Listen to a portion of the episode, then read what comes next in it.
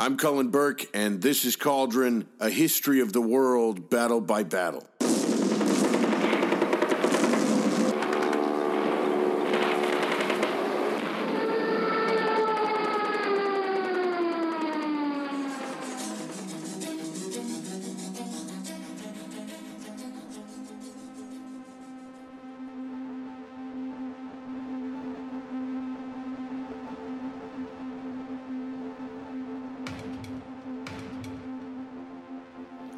Again, and thanks for listening to Cauldron. I'm your host, Cullen, and today we have a wild little story about the siege of Cusco in 1537.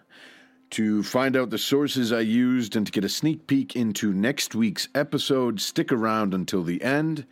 And also, if you want to see what we're doing on Instagram or Facebook, go and search at Cauldron or at Cauldron Podcast, and you'll be able to pull those up and get a look at the various images, videos, and little clips of the show that we post.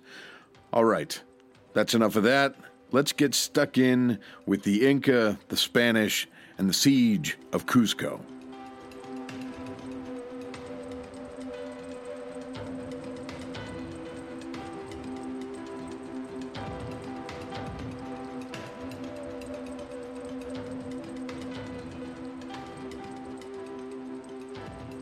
By the 1530s, the conquest of the so called New World and the Age of Discovery were both well underway.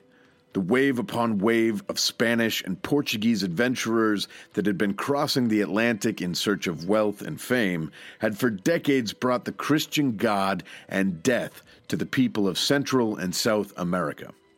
From the islands of the Caribbean to the cenotes of the Yucatan, Spanish steel and smallpox had destroyed the unprotected populations of entire cities and cultures.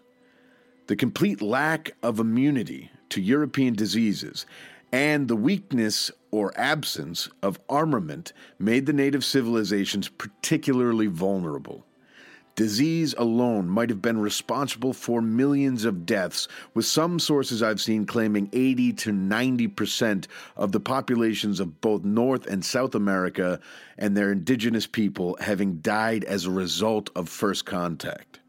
Now, I don't know if that's exact. I've seen some sources that claimed it was somewhere closer to 40%, and some that have said it was even only 15%. I would say it's probably somewhere in between the 40 and the 80. So I, I would probably guess somewhere around 60 to 65, which is still an incredible number. The men who made that first contact were a particularly vicious and ruthless breed of Iberians.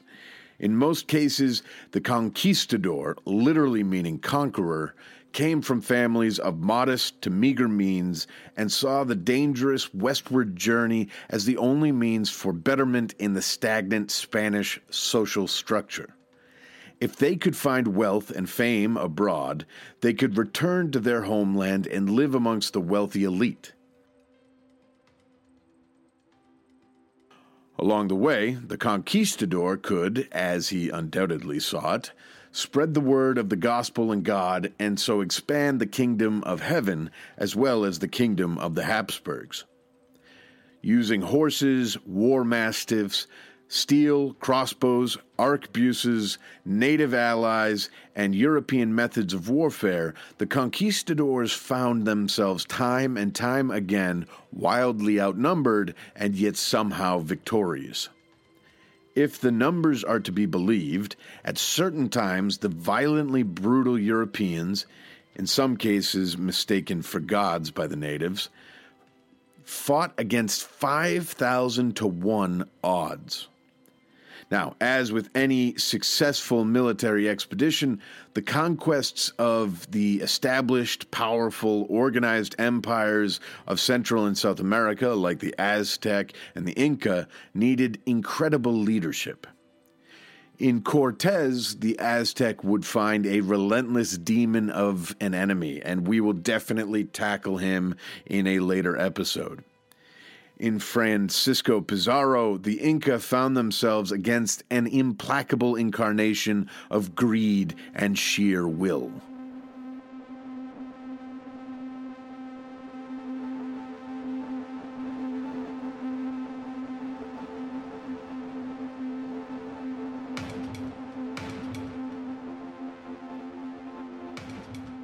In 1532, maybe the most fateful ambush in South American history took place.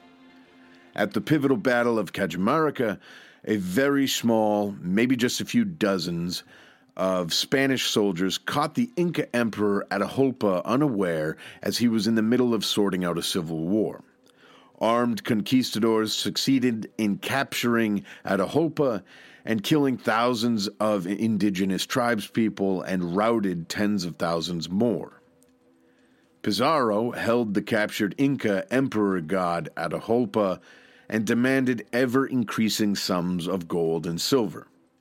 The quote, gold fever of the conquistadors cannot be overstated, and was truly a dominant force driving these men ever deeper into the unknown. The natives were so perplexed by the seeming need for gold of the Europeans that for a time it was believed that the strange men from the sea actually ate gold. As we know, that was not the case. But Pizarro did need gold to enhance his own personal wealth and standing. He also needed it so that if he could prove the Andes were rich in precious metals, he would instantly become a heavy hitter in the Habsburg court. The prisoner king, Atahualpa, swore he could pay his ransom in metal, supposedly promising a room of gold, or a room full of gold, and then two more rooms full of silver. To collect the payment, Pizarro sent three men a notary from the Basque region and two trusty sailors. He sent these men on a 500 plus mile long journey through the mountains of the Andes, and these three men were the first Europeans to set their eyes on the city in the mountains, the city of Cuzco.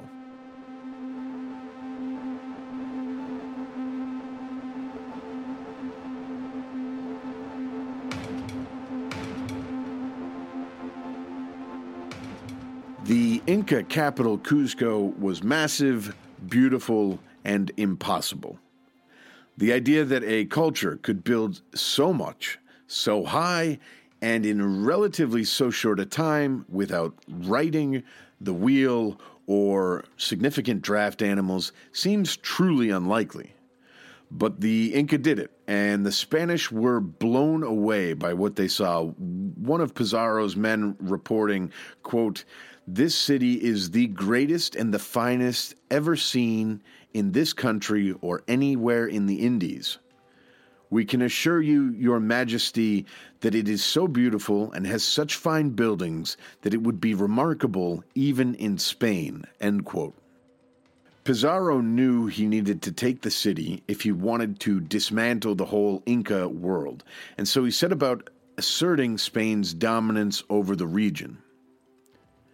Pizarro had Atahualpa executed on trumped up charges and moved with his army of around 120 to 150. Again, with uh, these ancient to medieval and Renaissance sources, numbers up until the Napoleonic Wars, numbers of troops and sizes of armies are really hard to come by.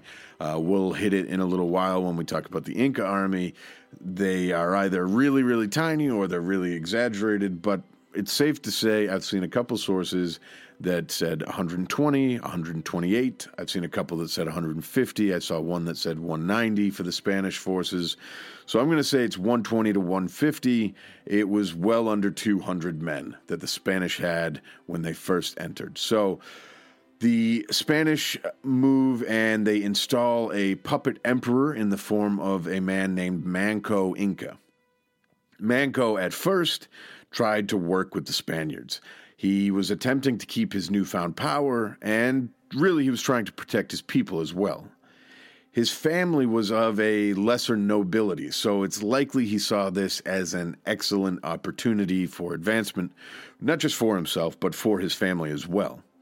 At one point, he helped the Spanish actually put down a rebellion of a, tri- a couple of tribes outside the city, and he even brought the Pizarro brothers on a traditional Inca hunt. So it's clear that Manco was trying to make the best of a fairly shitty situation. It became clearer and clearer to Manco as he recognized early on that if the Spanish took Cuzco, the expansive Inca Empire that relied on its central capital would crumble and get picked apart. So he was trying to kind of maintain a status quo with the Spanish. However, the harsh treatment of his people, which basically came in the form of the Spanish looting and, and being pretty uh, horrible towards the citizens of Cusco and the surrounding villages, as well as the harsh treatment of himself. Uh, apparently, his homes were robbed on a few occasions, and Manco was regularly spat on by the conquistadors, and his wife was also stolen. So uh, that was a, a lot of a lot of crappy behavior was being thrown at him and his people, and it kind of set Manco on a course that he basically embraced and would become uh, would become kind of a source of, of rebellion for his people. Uh, Manco made a decision that in time, unfortunately, would destroy the, the very Inca empire he was trying to actually save.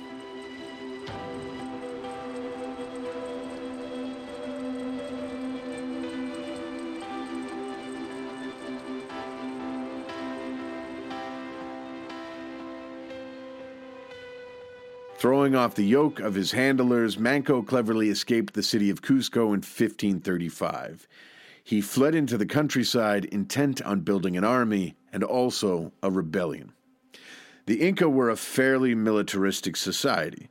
They had been fighting initially to expand and secure their borders for their empire, but then they began to suppress unrest and revolution. There was even apparently a fair amount of frontier conflict as the Inca had built an extensive series of forts and defensive positions along the empire's borders. As a culture, the Inca prided themselves on being successful in war and they celebrated strong warriors. But their victories in warfare came not from any advanced technology or a highly developed system of tactics but really it came from a superior logistical capability and just sheer numerical weight. The Inca, quote, got there the fastest with the mostest, end quote, in the words of Nathan Bedford Forrest.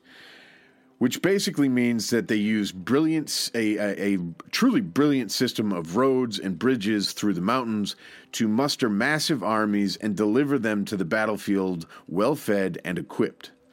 Manco had begun building his command in the Yucay Valley, his men traveling from as far off as modern day Chile and Ecuador. Moving through the mountains along the roads and stopping at the numerous forts to, to equip and supply, Manco's men were armed in the exact same way as their ancestors. The primary weapons were the star headed maces and spears that would be used to essentially club an enemy and break bones. Stone and metal were used, but nothing as hard or deadly as steel had been developed in South America or in the Americas at all. Simple and effective weapons like axes, spears, and clubs were found in the hands of most Inca warriors, but it was the Inca ranged weapons that had some variety. Without the gunpowder or crossbows that the Spanish had, Inca bows and slings were archaic, if not downright prehistoric, but they proved deadly enough. Bows were the preferred weapon of the jungle tribes, but these slings, firing smooth stones dozens of yards with deadly speed and accuracy, were very popular in Manco's army. As his army grew, Manco made his plans. He believed the best way to defeat the Spanish and rid the empire of the hated Europeans was to reconquer Cuzco. In the spring of 1536, the Inca army was ready and it attacked, using its massive numerical superiority to occupy a large portion of Cuzco. Manco's army may have numbered as many as 200,000, but again, I have seen a couple of different sources, and the number varies between 100 and 200,000 and 60 to 80,000, and as low I've seen as 40,000. So clearly, we have to kind of uh, take these with a pinch of salt. It does seem pretty clear that the Inca had a history of being able to mass very, very large armies, and they were able to do that through their organization and their their transit, uh, their roads and system of transportation. But I would be surprised if 200,000 were the number. Again, the, the massive numbers we sometimes see in Europe I tend to side with the people that say they can't be correct. But it does seem like in the New World, the conquest, uh, uh, it seems like the massive numbers seem a little bit more possible. So I'm I'm not likely to say 200,000, but I wouldn't be surprised if 80 to 100,000 were were definitely possible. Either way, his men had great initial success against the relatively small force of conquistadors who at this point again numbered between 120 and 190. We're not really sure. But they also had a large contingent of allied natives, which would be a constant throughout the conquest of the New World by Portuguese and Spanish, and eventually French, British, and Dutch armies. They definitely played tribes off of each other, and a lot like what you see uh, Julius Caesar do in Gaul, where he would find a small, weak tribe and ally with it, and use them to take on the larger uh, the larger powerful tribes, and eventually those would they would gain uh, kind of a predominant position amongst the allied tribes, and we saw that, or we see that here in in the Pizarro's conquest of the Inca, where they were definitely using uh, tribal rivalries and uh, long-standing animosities between tribes to actually uh, to to their benefit and to bolster their numbers. Manco Inca's warriors were able to seize the area around Cora Cora, which he, it was the palace of Sinchi Roca, who was an early Inca king, and basically it gave them a very strong position in the city, and it helped them rain down sling stones and arrows against the conquistadors. The conquistadors were backed into two large palace structures where they were mounting a very strong defense. One of the chroniclers at the time said, quote, Inca's forces shot their aiming arrows and set the whole city on fire. Fleeing from the flames, the surviving Spaniards retreated into a building called Cayus Mango that served as their church. The Incas shot their flaming arrows at the roof of the building, which was covered with straw. So you see here, Manco was using uh, flaming arrows to try and not just smoke out and burn out the enemy, but also destroy the potential defensive structures that they were in. So Manco's men were winning, or at least throwing their weight around, basically by swamping the Spanish with humans, uh, hurting the Spanish, and pushing them into ever shrinking parts of the city. Manco believed that there was pretty much one surefire way to guarantee success, and, uh, and essentially guarantee the defeat of the Europeans. He needed to hold the man made mountain of Cusco, the massive fortress of Sacsayhuaman.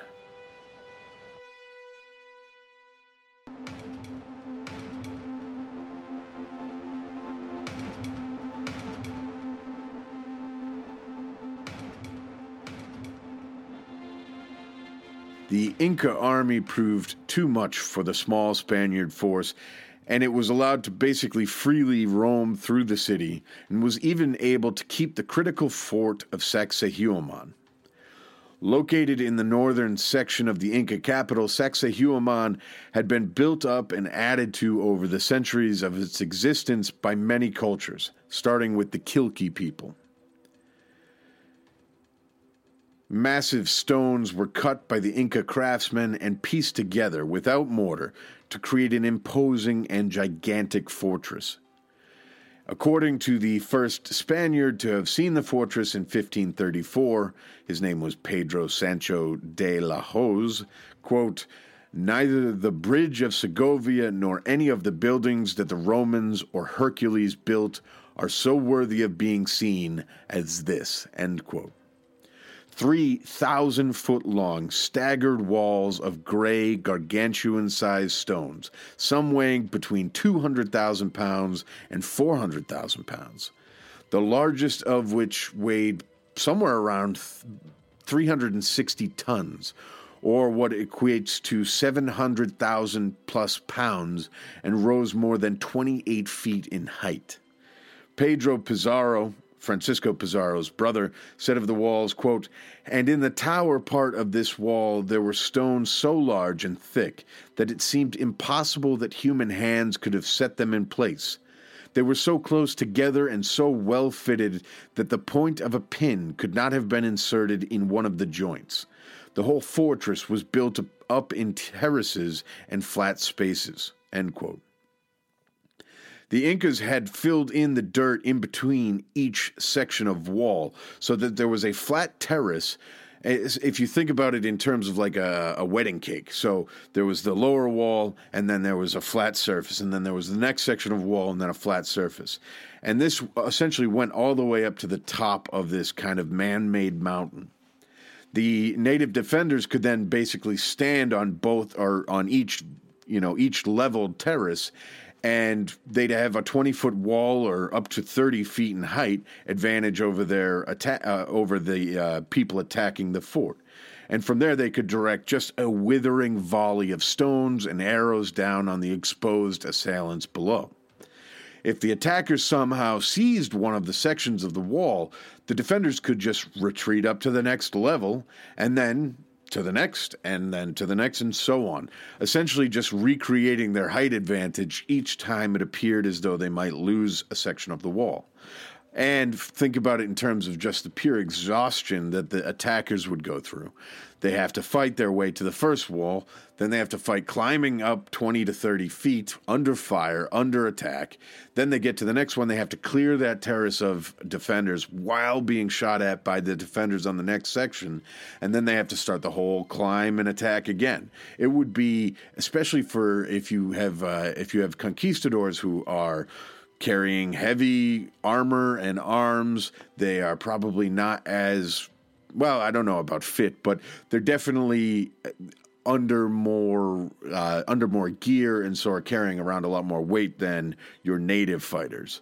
So that would just be an exhausting, excruciating series of tasks trying to take each terrace of this mountain.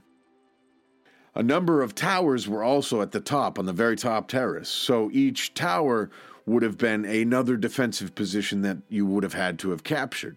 And it also would have given the defenders another layer of height with which to fire down on their enemy and these also allowed for the defenders a uh, to to restock in arms and food.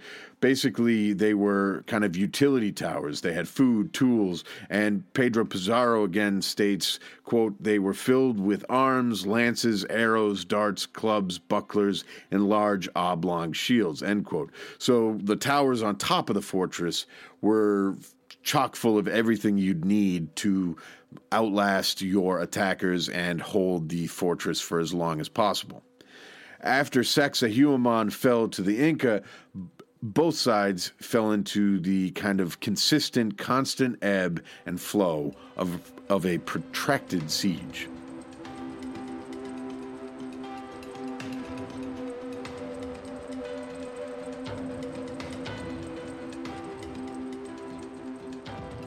Quick break here just to remind you guys that if you like what you're listening to, subscribe and throw the podcast a rating and review on iTunes.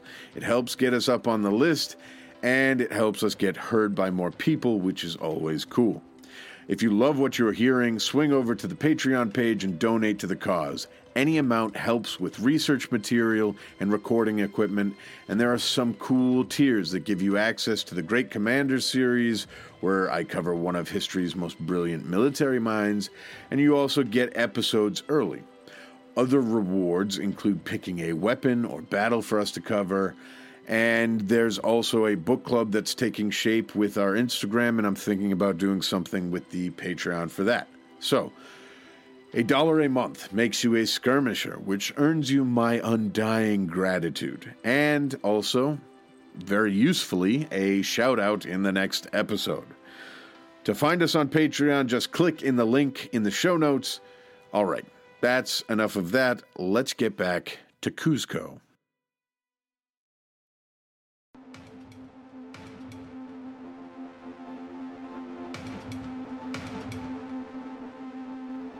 Siege does not necessarily mean boring. The fighting was desperate and truly ferocious, as both sides understood the stakes involved. For the Spanish, survival. For the Inca, it was freedom. As the siege dragged on, the Inca tried to terrorize the trapped Spaniards by cutting off and displaying the disembodied limbs of any man unfortunate enough to fall into their hands. The Spaniards, for their part, went after the Inca women.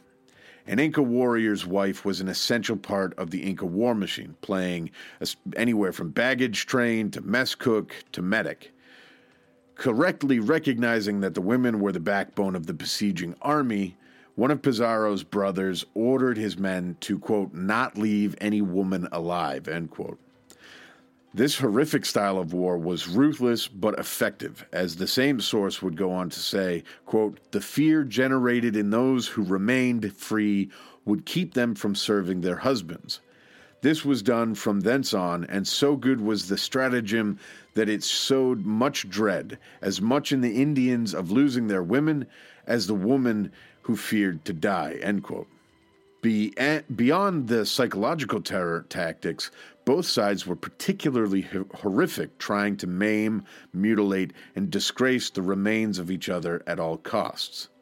Again, it's easy to believe that the men on both sides were under no delusion about the importance of this victory. Alonso Enrique de Guzman wrote in 1543, recalling the Inca rebellion in comparison to the centuries old gruesome Reconquista, he said of the Inca War, quote, I can bear witness that this, this is the most dreadful and cruel war in the world. For between Christians and Moors there is some well feeling, and it is in the interests of both sides to spare those they take alive because of their ransoms. But in this Indian war there is no such feeling on either side. They give each other the cruelest deaths they can imagine. End quote. As the siege went on and the months rolled by, Sacsayhuaman became more and more clearly the key to victory. If the Inca could just hold out and wait for the Spanish numbers to start to dwindle, they would win. If the Spanish could use their far superior technology from on top the advantageous location of the fort, they could probably never be moved. With the fort clearly the site of the decisive action Fighting around it was constant and very hot. Quote, From a terrace that is on one side of the courtyard, they showered us with so many stones and arrows that we could not protect ourselves. And for this reason, Juan Pizarro shoved some of the infantrymen towards the terrace, which was low, and so that some Spaniards might get up on it and drive the Indians from there. And while he was fighting with these Indians in order to drive them away, Juan neglected to cover his head with his shield, and with the many stones that they were throwing, one of them hit him on the head and cracked his skull. Bleeding from what was obviously a serious head injury, Juan nevertheless continued fighting until the Spaniards and their native allies had gained a foothold on the top of Sacsayhuaman's ter- first terrace wall. With darkness descending, however, and still pummeled from the two sets of walls above them with a constant avalanche of stones, the Spaniards nevertheless were gradually forced once again to retreat back down and across the plain, some remounting their horses, while others stumbled backward, holding their shields up for protection. Manco's warriors, meanwhile, advanced after them, shouting insults and lifting their tunics to bare their legs, while others continued to relentlessly whirl and launch a seemingly inexhaustible supply of stones. That's an excerpt from one of the books I used as a source, and I'll uh, I'll put that in the show notes. It just gives you an idea of the ferocity of the native defense. These guys were absolutely relentless in keeping the Spanish as far from the, the walls of Sacsayhuaman as they could be. cut off from support and supplies, defending against a siege and undertaking a siege at the same time, the Spanish were in a really, really tight spot here. In an attempt to get help, the Spanish uh, leader, uh, the, the Pizarro brothers, they sent men to New Spain and most of these riders were killed, but some of them seem to have been captured and maybe used by Manco to put these men to the task of training his soldiers in how to use European weapons and tactics. So, if they were able to capture any of these weapons from, uh, say, Spaniard bodies or whatever, they might be able to turn them around and use them against the Spanish. It's even reported that Manco himself, at some point, teaches or was taught to ride a horse and maybe uh, fought with a sword and Spanish breastplate in a European fashion. So Manco Inca was ready for the final push and the inevitable showdown with the hated Spanish.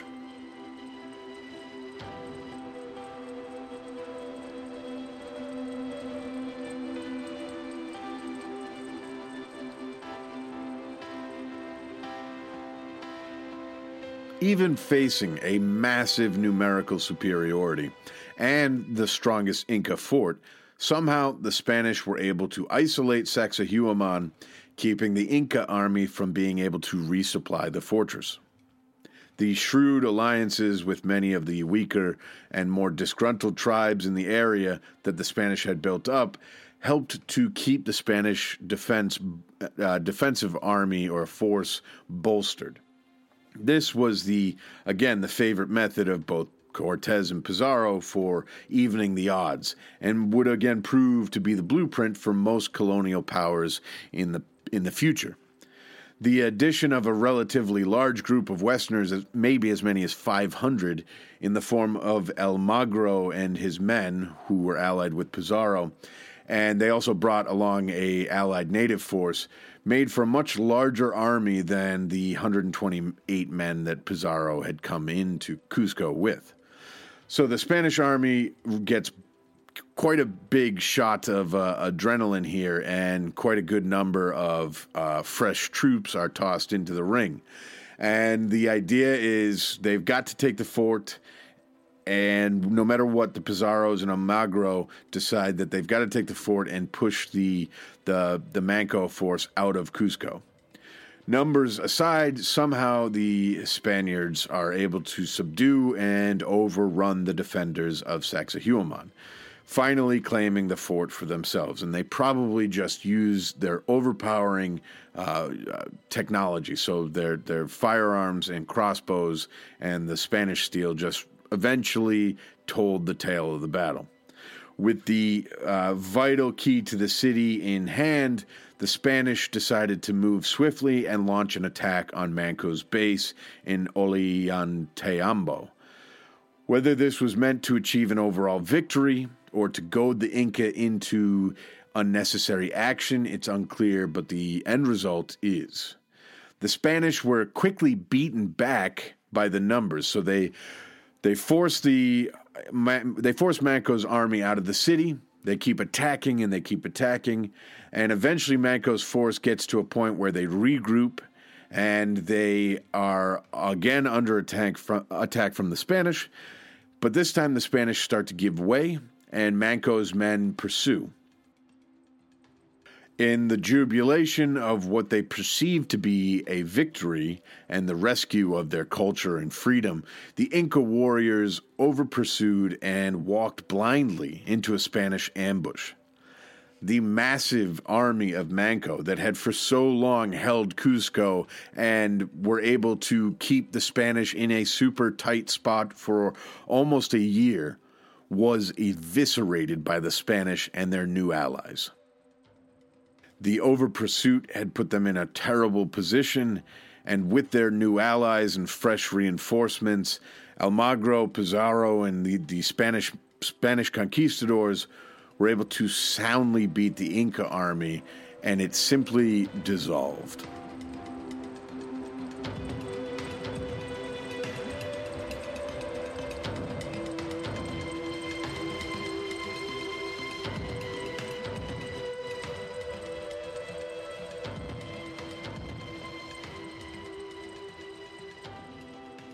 Cajamarca was the Inca Trafalgar, Cuzco was the Inca Waterloo. Cuzco was one of the truly decisive battles in history. Manco Inca was forced to retreat to Ollantaytambo and then into the jungle at Vilcabamba. After Cuzco was safely recaptured, looted, and settled by the gold hungry Spaniards, a new capital city was founded by Pizarro at Lima. Cuzco quickly became nothing more than a colonial backwater with an interesting but rapidly fading story. With the gold and silver gone and tapped out, the Inca city held little of value for European markets. Pizarro would eventually overstep his power and be stabbed by the son of his one time ally, ally and savior, Almagro. Supposedly, Pizarro fell to the ground after he had been stabbed in the stomach and began screaming for Jesus and used his own blood to paint a crucifix on the floor next to him as he bled out. Manco Inca went on to lead some smaller rebellions and keep the fight alive for a few more years but he never again was able to challenge Spain in any real way. In an attempt to gain an edge for his men, Manco gave sanctuary to a handful of Spanish deserters on the condition that they continued to train his soldiers in the European ways of war. These men agreed, but then, hoping for Span- Spanish leniency of their desertion, the men turned on Manco and assassinated him. The clumsy killers were never be able to be pardoned because they were soon caught and executed by Manco's men, but the damage was done, the cause was now leaderless, and the resistance had ended.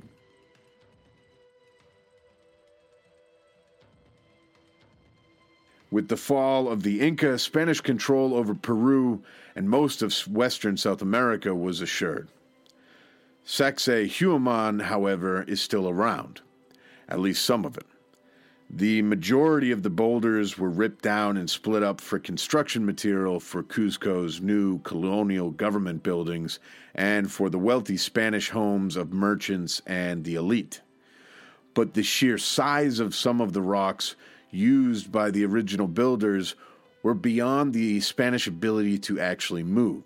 So instead, they stayed where they were. Whether by design or by chance, the walls all seem to slightly tilt inwards. So every earthquake causes the walls to shift and expand outwards and then settle back in, and essentially they get tighter packed with each earthquake, giving them an even more and more stronger position. So it appears that Sacsayhuaman is here to stay, outliving the Inca, outlasting the Habsburgs, and outsmarting Mother Nature itself.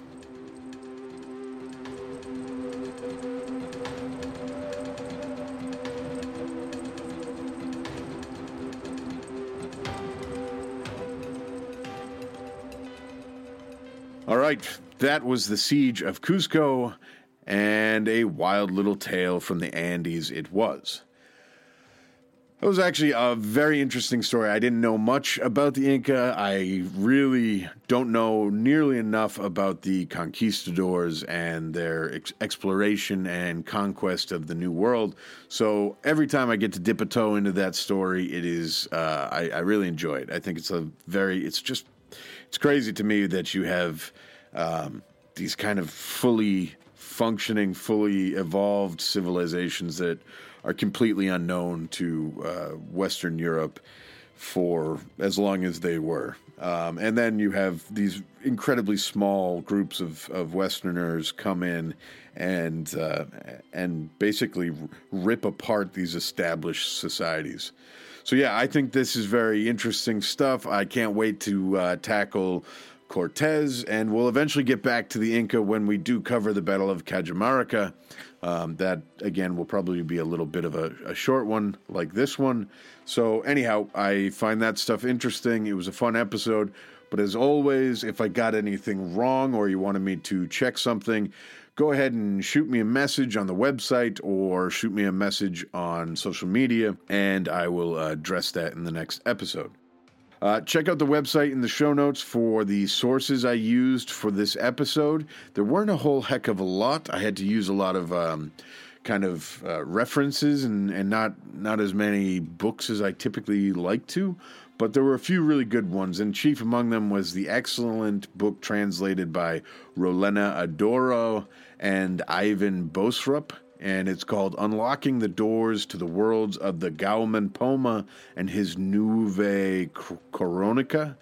Um, it's online. It was a uh, academia source. It's very, very interesting. It's definitely too uh, too academic for me. It's way too high and uh, not high and mighty, but it's very dense.